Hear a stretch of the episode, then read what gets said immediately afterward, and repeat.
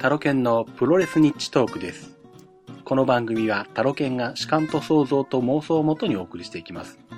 業界関係者の方には継承略とさせていただいておりますので、あらかじめご了承ください。いやー、高梨がついに KOD のベルトを取りましたね。まあ、まさかと思いましたけれども、いつでもどこでも挑戦権ですか？あれを利用して、男色 D のからチャンピオンベルトを奪った高木三四郎の、その、まあ、試合の直後にですね、挑戦を表明し、なんと、2分ぐらいか。で、えー、高谷区に取ってしまったというのでですね、まあ、久々にちょっとこれはいかなかったこと効果した興行ですね。まあ、これ4月1日の DDT の後楽園大会なんですけども、うん、ちょっとこの時のあの、場内のムードっていうのはちょっと一緒に味わいたかったなっていうのはありますね。まあね、これはサムライデーもやるのかな？うん。まあもしくは、えーっと、今年の春からは DDT は、えー、ニコニコ動画の方で、えー、チャンネルを持ってそこで中継をしていくそうなんで、まあそっちの方で見れるのかもしれませんけれども、まあちょっとこの興行は一回見てみたいと思いますね。まあ最近あのー、サムライの方もインディのショットとか DDT とか録画はしてるんですけど、なかなか見る余裕がなくてずっと見てないままなってしまってるもんですから、まあニュースを追ってるだけで終わってしまってるんですけども、うん。まあちょっと時間を見て、この辺見たいなと思います。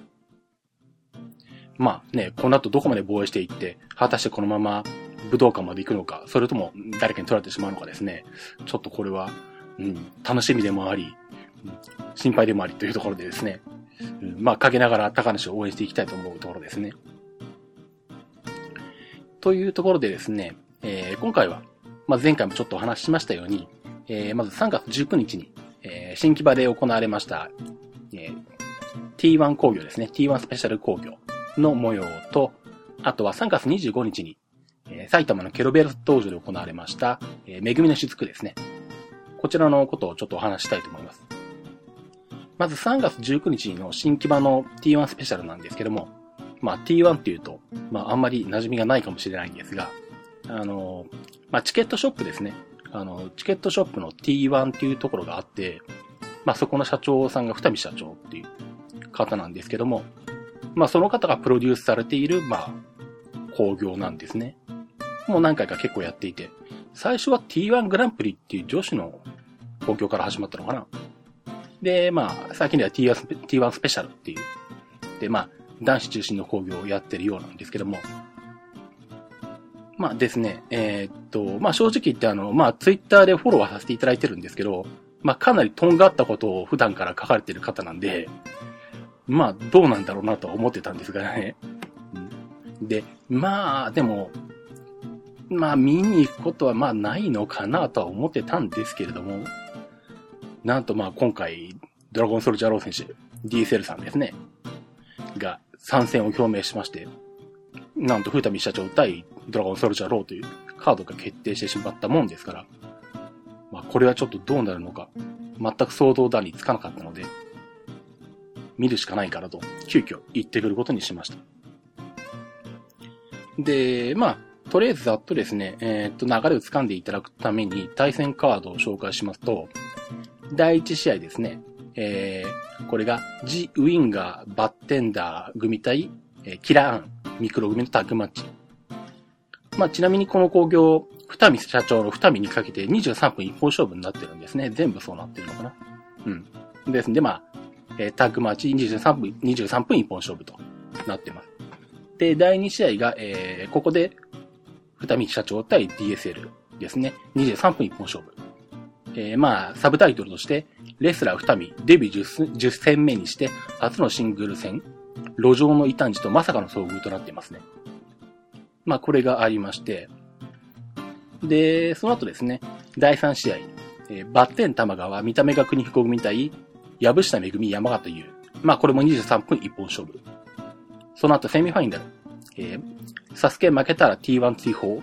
女子プロ、女子プロ界最強の京子降臨と銘打ちまして、シングルマッチ23分一本勝負で、ザ・グレートサスケ対井上京子と。で、メインですね。まあ、これは当初、えー、二見社長対 X と発表されていたんですけども、まあ、その工業の途中でですね、えー、やり、私にやらせてくださいというミクロの申し出で、えー、名義イベント、プロレス大賞を狙うデビュー以来11戦目の、えー、11連勝の記録更新になるが、シングルマッチ23分一本勝負、二見社長対ミクロという流れになっています。まあ、えー、まず第2試合から行きましょうかね。うん。なんでしょう。まあ、まあなんだろうな もう完全にドラゴンソルジャーロー選手はヒールの立場なんですね。外敵ですね。外からやってきた外敵。で、それに対しても二見社長が、まあ、えー、立ち向かうという形なんですね。で、まあ、新木場でドラゴンソルジャーローを見るのも初めてだし、まあなかなかね、リング上はまあ東海プロレスで見たぐらい見てたりとか、まああとはファークとかで見てるか。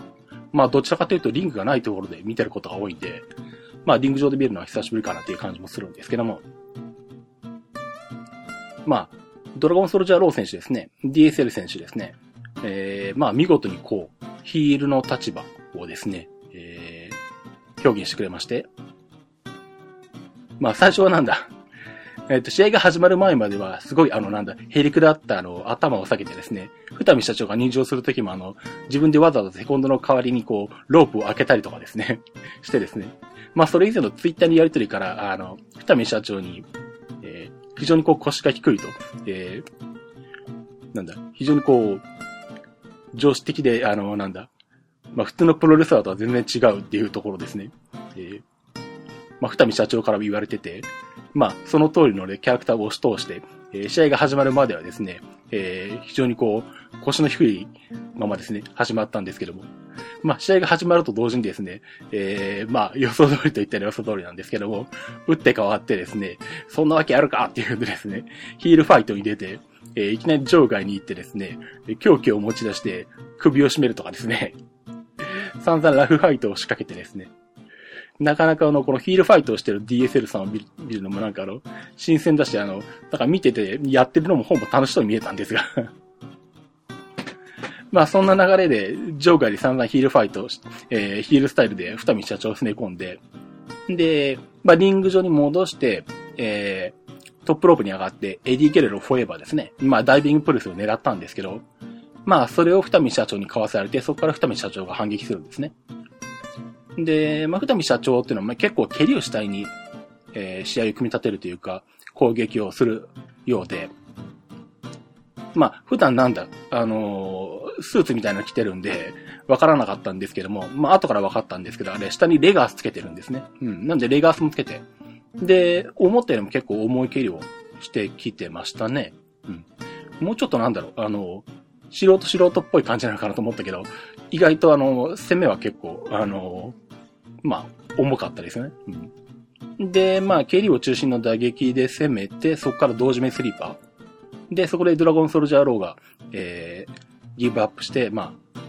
決着という流れになりまして。まあ、5分10秒かな、タイムが。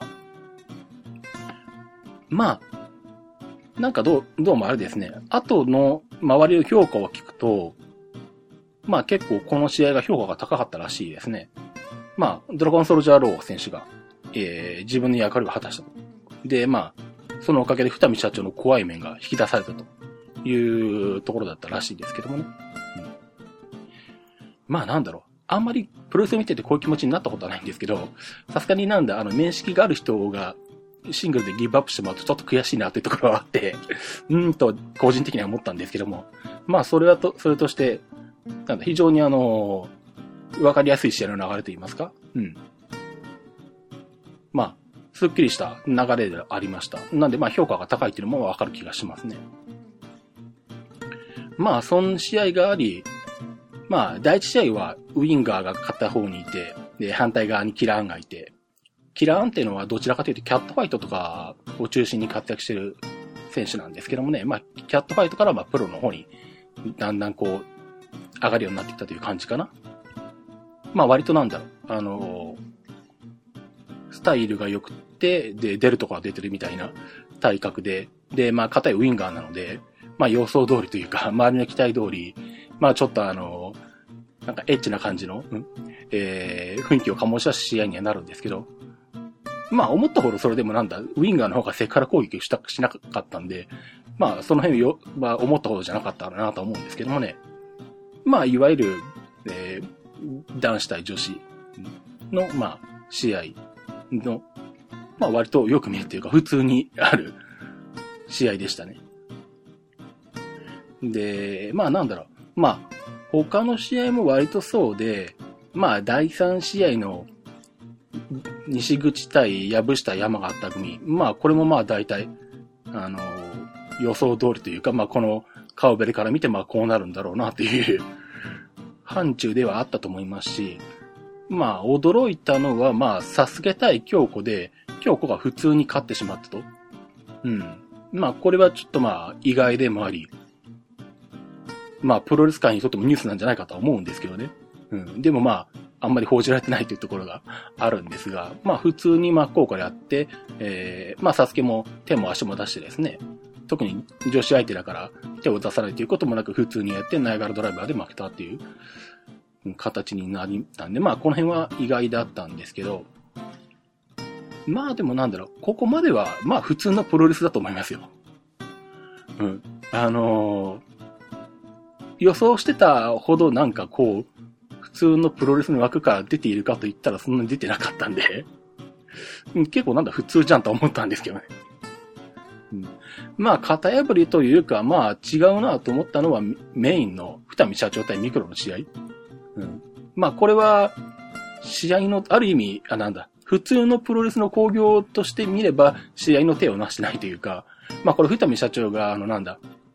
なんだっけ、前、サスケが女子レスラーってやるときに、えー、女子に、えー、は手を出さないって言って、足だけで勝ったっていうのがあったらしいんですけど、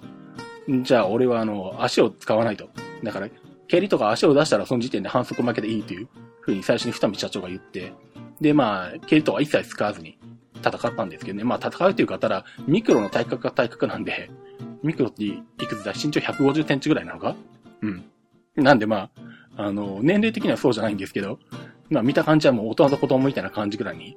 え、身長差とかあるので、で、しかもなんかあの、ミクロが二見社長と戦いたいからって言った理由が、あの、実は私二見社長が好きだったんですっていう。まあ、求愛したというですね、流れの試合だったんで、まあどうもあの、なんだ、試合をしてるのか、なんか遊んでいるのか、なんかっていう。雰囲気で、まあ、これをメインでやるのはちょっとあの、他の工業じゃないだろうなとは思ったんですけどね。うん。まあ、ただ、それ以外は、そんなになんだ？うん。思ってたよりは普通にプロレスの興行でしたね。うん、まあ、最後に、えー、っと、この T1 スペシャルは、えー、封印するというか、まあ、えー、やらないという宣言をされたんで、まあ、T1 スペシャルとしては行われないようで、まあ、T1 グランプリとして女子中心の興行やるのかな？まあ、どうなのかわかんないですけども、まあ、これについてはまあね、まあ実は明日か、今日が4月の14日なんですけど、明日15日にある、えー、トークショーですね。これでまあ、えー、T1 スペシャルの集結宣言の話とか、まあ今後の話もひょっとしたら出るのかもしれませんし、まあ、ネット上で何かしらアピールはあると思いますけどね、ツイッターなんかもありますし。まあ、えー、明日の明日なんで、まあちょっとどれくらいの告知になるのかわからないんですけど、まあせっかくなので、まあ言っておきますと、えー、まあトークショーが、えー、4月15日と4月22日の2日間あります。えー、で、4月15日の方はですね、えー、ガチトーク二見塾ボリューム32というメールとありまして、えー、っと、水道橋の UGP4 階会議室という場所だそうです。で、時間が19時からで、このトークショーで、二見社長とドルガンソルジャーローと、この二人のトークショーになっています。で、まあ、T1 スペシャル集結宣言の真相という風にサブタイトルがついてますね。まあ正直なんだろう。どんな話がこの二人の間で行われるのか非常に興味があるんで、まあ気持ちとしては非常に行きたいところなんですけど、ちょっとまあいろいろ諸事情があっていけないんで残念なんですけどもね。まあ、えー、この配信がいつできるんだ今日中にできたとして、まあ、間に合って、えー、ご興味ある方はぜひ行っていただいてですね、個人的に内容を教えていただければと思うんですけども。多分あの、ツイッターに書いたり、ブログに書いたりするのは禁止だと思いますんで。で、その翌週の4月22日、日曜日、えー、同じ水道橋の UGP4 階会議室で、ガチトーク二見塾ボリューム33と、二見社長とミクロン、えー、この二人のトークショーがあって、T1 グランプリやれんのか、ミクロ二見に求愛宣言というサブタイトルがついてますね。まあ、こちらの方、えー、今後の、の、まあ、T1 の流れの話なんかが出てくるんだと思います。まあ、えー、というわけで、まあ、そんな感じで T1 を初めて見てきたんですけど、どうだろう。試合開始が、これ月曜日の夕方だったんですよね。夕方っていうか夜か。夜の7時23分開始で、その時点で、どうだ、数えてみた感じ、60人か70人ぐらいだかな。で、まあ、試合開始が19時35分まで遅れて、遅れますというこ、えー、場内放送があって、で、まあ、試合が始まったら、まあ、100人ぐらいとか100人ちょっとにはなってたと思うんですけど、多分150人は行ってないと思うので、あれなんですよね。あの、リングの周りに、えー、列が、えー、椅子の列が1列しかないんですね。なんで、リングサイド席ってのは1列しかないと。で、それ以外は南側と北側のひな壇、うん、もしくは壇上なので、でまあ、椅子自体がかなり少なかったのもありますよね。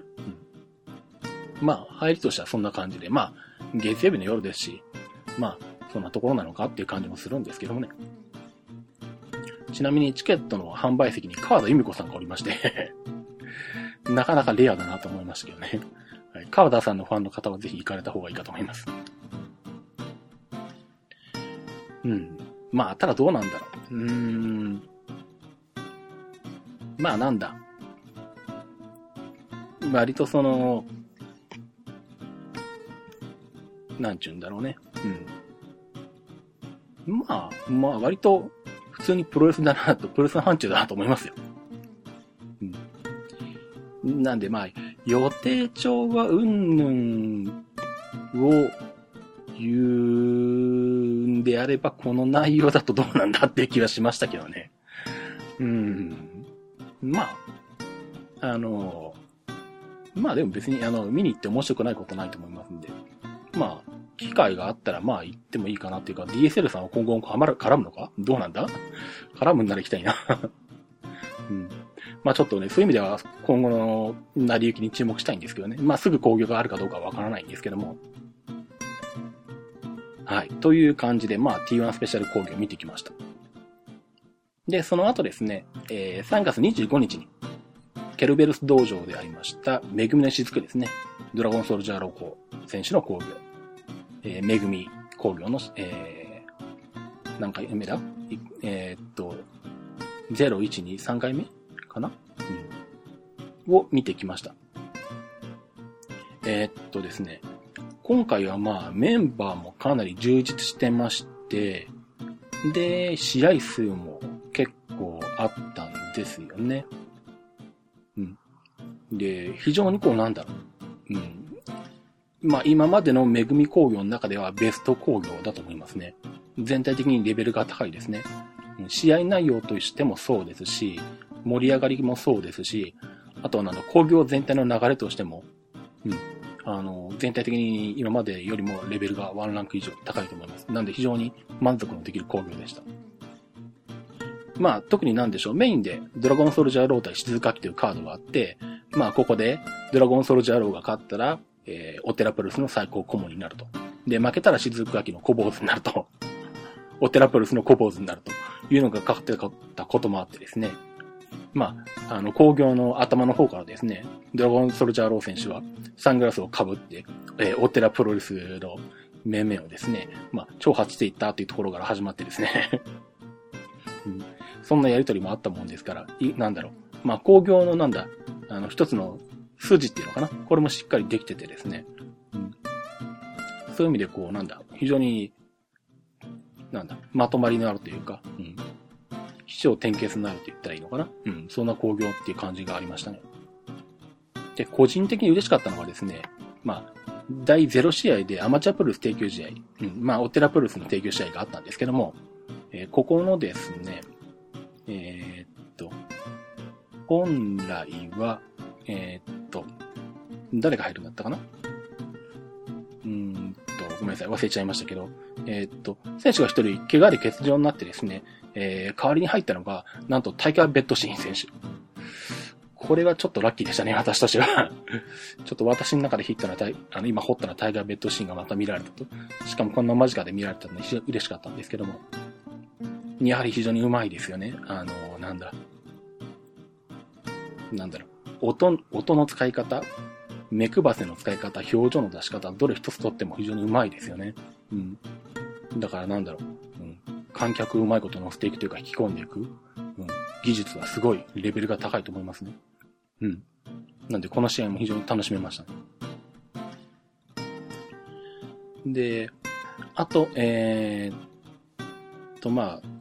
次が第一試合がスペルダイモン対ドラゴン勇気っていうカード。まあ、これはまあね、百戦錬磨のドラゴン勇気選手の方が、えー、まあ、ある種当たり前と言ったら変なんですけども、まあ、ドラゴン勇気選手が勝ってますね。うん、まあ、やっぱなんでしょう。えー、ドラゴン勇気選手。まあ、本来なら、あの、リングがあればですね、えー、ロープワークをしたりとか、トップロックからの攻撃をしたりとか、あの、縦横無尽に、えー、左右上下を使ってですね、動き回って、えー、試合を組み立てる方なんですが、まあ今回リングがなくてマットの上でやってたんですけども、まあそれでもなかなかプロレス頭を働かしてくれてですね、あの、ケロベルス道場、いろんなものが置いてあるんですね。普段ジムとして使ってるもんですからね。で、いつもなんかタイヤが置いてあるんですよ。ちょっと大きめのタイヤが。あれを持ち出してきて、周りのセコンドに支えさせて、で、そっから、あの、なんだ、ダイビング戦闘、戦闘じゃないや。えっと、なんだ。サマーソルトドロップか？うん。ですね。えー、トペアトミコと言えばいいのかな？うん。まあ、いつもはトップロップからやる動きですけど、あれをやったりとかですね。さすがだなと思わせましたね。うん、で、その後、えー、っと、印象に残ってるのが、まあ、格闘技マッチとして、ミツル対ジョムというカードがありまして、まあ、これは空手のミツル対キックボクシングのジョム。まあ、どうなるかってことでちょっと注目だったんですけども。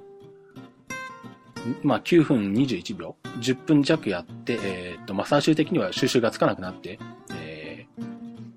無効試合という形になって引き分けになったんですが。でもなんでしょう。うん。あのー、怖いミツル、すごいミツル、うん、が見れたというのかな。あのー、本気を出して、蹴りを出すと、やっぱりすごいなという人ですね、この人は。うん。もちろん、ジョム選手もそれに真こうから、うん。あのー、返していったんですけどもね。まあ、なんで、なかなかなんだろう。ミツル選手、こういうカード、特に東京なんかで、まあ、試合数も少ないんで、と思うんですけど、うん、こういう格闘技っぽい感じで、真っ向からのシングルってなかなかないもんですから、うん、あの、なかなかこれを見れたらよかったなと思いますね。まあ、えー、っと、次回ではプロレスルールでもう一回シングルやるのかな？うん。まあ、それもちょっと面白そうだなとは思ってるんですが。で、その後であったのが、マッチョマイケルズシレの101番勝負第一戦ということで、マッチョマイケルズ対バンジタカラと。まあ、これも、えー、バンジタカラ選手。まあね、えー、大きいですよね。うん。身長はマッチョマイケルズ、マッチョ選手の方が高いのかな、ちょっと。うん。ですけど、バンジー選手の方が、まあ、体の厚み、まあ、横幅もそうですし、あのー、胸の厚みなんかも違うので、で、なんでしょう。やっぱり、こういうドインディの中の選手であっても、ちょっとまだ、あのー、世代は一昔、一つ前の世代の方っていう感じがあるのかな。あのー、昭和のプロレスの香りを醸し立たせる方なんですね。うん、なんで、まあ、試合の組み立てなんかも本当に、えー、ロックアップから始まって、まあ、腕を取り、足を取り、首投げして、えー、スリーパーで固めるとかですね。それこそあの、新日本、昔の新日本プロレスの前座の試合を見てるような、そういうがっちりとした重厚な組み立ての試合でしたね。なんで、なかなかなんだろう。うん、まあ、バンジー高田選手、今はガッツワールド所属らしいんですけど、なんかもうね、もっとドインディー、ドインディーの若手選手の壁としていろんなところで出てくれるといいかなと思うんですけどね。で、最後、えー、スペシャルシングルマッチとして、えー、ドラゴンソルジャーロー対静かと。まあ、この試合はですね、まあなんだろう。まあ僕が生で見たドラゴンソルジャーロー選手の試合の中ではベストマッチか。うん。なんだろうね。うーん。やっぱ真剣に勝ちに行くとこうなるっていうか、もうこういう攻め方をするんだなっていうのをですね、うん、しっかりと見させていただきまして。まあこれ10分くらいやってるんですけど、まあ真っ向から静明選手とお互いやり合ってるんですよね。まあ、グラウンドももちろんそうですし、まあそれ以外の面もそうですし、なかなか、なかなか本当にあの、見応えがある試合だったんですね。うん。まあこれあれだな、DVD かなんかになったら、まあちょっと改めてもう一回見直してみたい感じがしますけどね。うん。あの、私はあまりプロレスを見てて、えー、っと、思わず声が出てしまうことってめったにないんですね。そうそうないんですよ。年間でも2、3回とかしかないんですけど、これだけ見てて、うん、久々にあの、つい声が出てしまって、まあ特になんだ、関節技で決められていて、DSL さんが逃げようとしてるところなんかでは、あの、もうちょっと届く届くとかで、足足とかですね、ついつい、あの、声が出てしまうぐらい、それぐらいの熱戦でした。うんまあ結果的には静垣選手が勝ちでですね、まあ小坊主ということになったんですけども、なんかあの、静垣さん選手の方で、なんだ、あの、今朝今朝じゃないのか。ジンベエみたいなのが用意されていてですね。じゃあこれを着なさいということで、えー、ドラゴンソルジャーロー選手は来てたんですけども、なかなかあの、小坊主の割には待遇いいじゃないかという話でですね、全然バスケ部になってないぞっていう話が前から飛ん、周りから飛んでたんですけどね。まあなんでしょう、あの、今現在、小坊主活動されてるんでしょうか、その辺は非常に気になるところであるんですが。で、まあ、この試合最後と言ったんですけど、実はこの後にボーナストラックがあって、全選手参加バトルロイヤルっていうのがあったんですね。まあ、えー、まあこれ本当に皆さんが参加して、最後はマッチョがまさきから勝ったのか うん、というボーナストラックもあったんで、全部で6試合。プラス、えー、っと、オテラプロレス提供試合が大セル試合だから7試合やったのかなんだ、普通のあの、なんだ、普通のどっかの他の工業のコーラケンホール並みに試合数やってんな、こうやって見ると。うん。ということで、まあ、試合数もは結構そこそこありましたけども。まあでもあの、楽しかったです。うん。充実して楽楽しめましたね。で、とりあえず今回決まったこととしては、えー、っと、次回はメインでマッチョマイケルズ対マサキとまあこれ最近、マッチョマイケルズ、マサキ、ドラゴンソルジャーロー、この3人で、えー、ドインディ30種という風にこう、呼ばれてるんですけど、まあそのドインディ30種対決がメインで行われると。マッチョマイケルズ対マサキーが行われるという風になっています。あと、えー、ドラゴンソルジャーロー対見た目が国彦と。で、あと、えー、ミツル対ジョン、プロレスルールで行われます。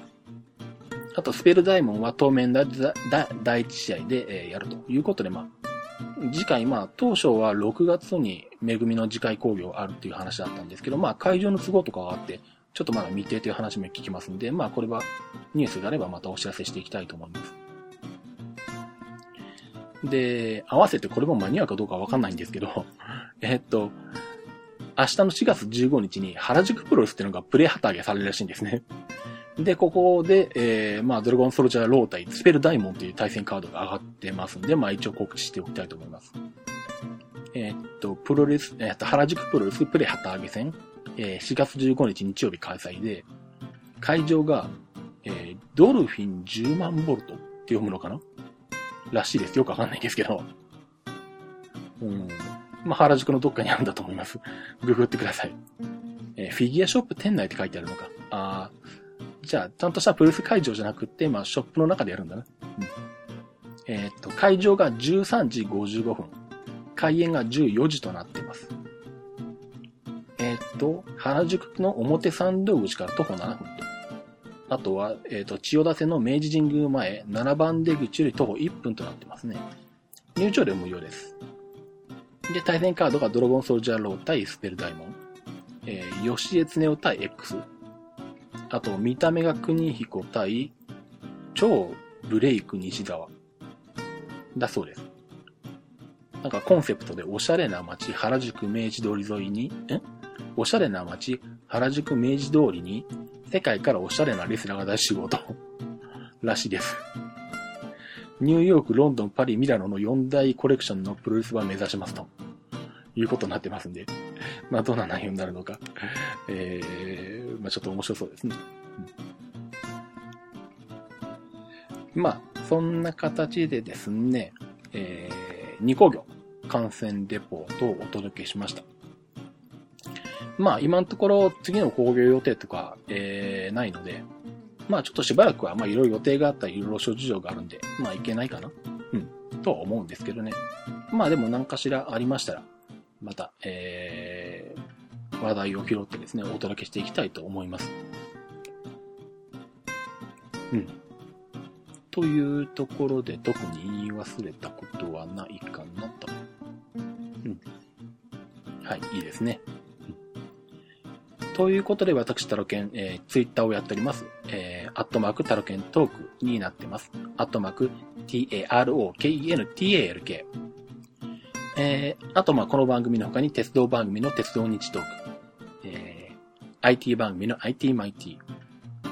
あと一応体操日トークなんていうのもやっています。多分今月中に次回が配信される予定です。あとはクリラジの方にも出させていただいてまして、まあそこで、えー、ウォえー、トレンドウォッチという番組に出てます。えー、毎週日曜日配信になっています。前回だったかな？前々回だったかな？えっ、ー、と、ちょっとプロレスの話なんかもそこでしてますんで、あの、なんだ？えっ、ー、と、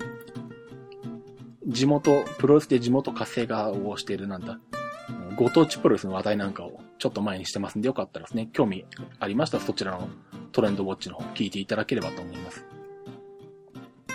まあ、あと私、えっ、ー、と、仕事、本職はシズマックっていう、まあ、マーク中心の、えっ、ー、と、出張サポートとか修理とか、データ復旧なんかの仕事もやってます。郵送でも受け付けてますんで、あの、Mac のハードディスクが読めなくなってしまったとかですね。まあ、Windows とかでも対応できるんですけど、うん。あの、何かしらそういったことがありましたら、シズマックでググっていただければ、えー、ホームページの方出てきますんで、えー、まあ、そちらの方見ていただいてですね、えー、お問い合わせいただければと思います。あとあの、なんだ、まあ、そのシズマックの方で、あの、ソフトバンク契約の、えー、まあ、紹介っていうのかな。そういうのもやってまして、まあ、ソフトバンクの、えー、回線の新規契約、もしくは機種変更、どちらでもいいです。なんで、まあ、iPhone3GS から iPhone4S に機種変更するとか、そういうのでもいいんですけれど、えー、まあ、シツマックの方で配布している、えー、紹介カードをですね、お持ちいただいて、えー、まあ、これは東海モバイルのショップなんで店舗がちょっと限られてしまうんですけど、店舗があるのが静岡県内と、あとは神奈川に1点、埼玉に1点か、になってしまうんで、まあちょっと、うん、まあ、に行ける方は限られてしまうかもしれないんですが、まあもし、えー、そちらの店舗に、えー、行って機種変更なり新規契約する予定があるよって方であれば、シズマックのホームページからですね、紹介カードの方をご請求していただければ、郵送させていただきます。で、その紹介カードを提示していただいて、えー、機種変更もしくは新規契約していただくと、シズマックの方から3000円分の iTunes カード、もしくは3000円分の、えー、有名クレジットカード会社の、まあ、えー、ギフトカードですね。JCB ギフトカードとかああいうやつですね。まあそういったものをプレゼントさせていただきます。まあ、えー、ソフトバンク自体がやってるキャンペーンとか、あと東海モバイルがやってるキャンペーンとか、それも、に加えてさらに、まあ、シズマックから3000円分の特典という形をやっておりますんで、まあ、よろしかったらぜひですね、ご検討いただければと思います。まあ、何かわからないことありましたら、まあ、私宛に、えー、質問なり、まあ、ツイッターなり、メールなりで質問していただいても結構です。ということで、えー、プロレス日トークでした。えー、それではまた。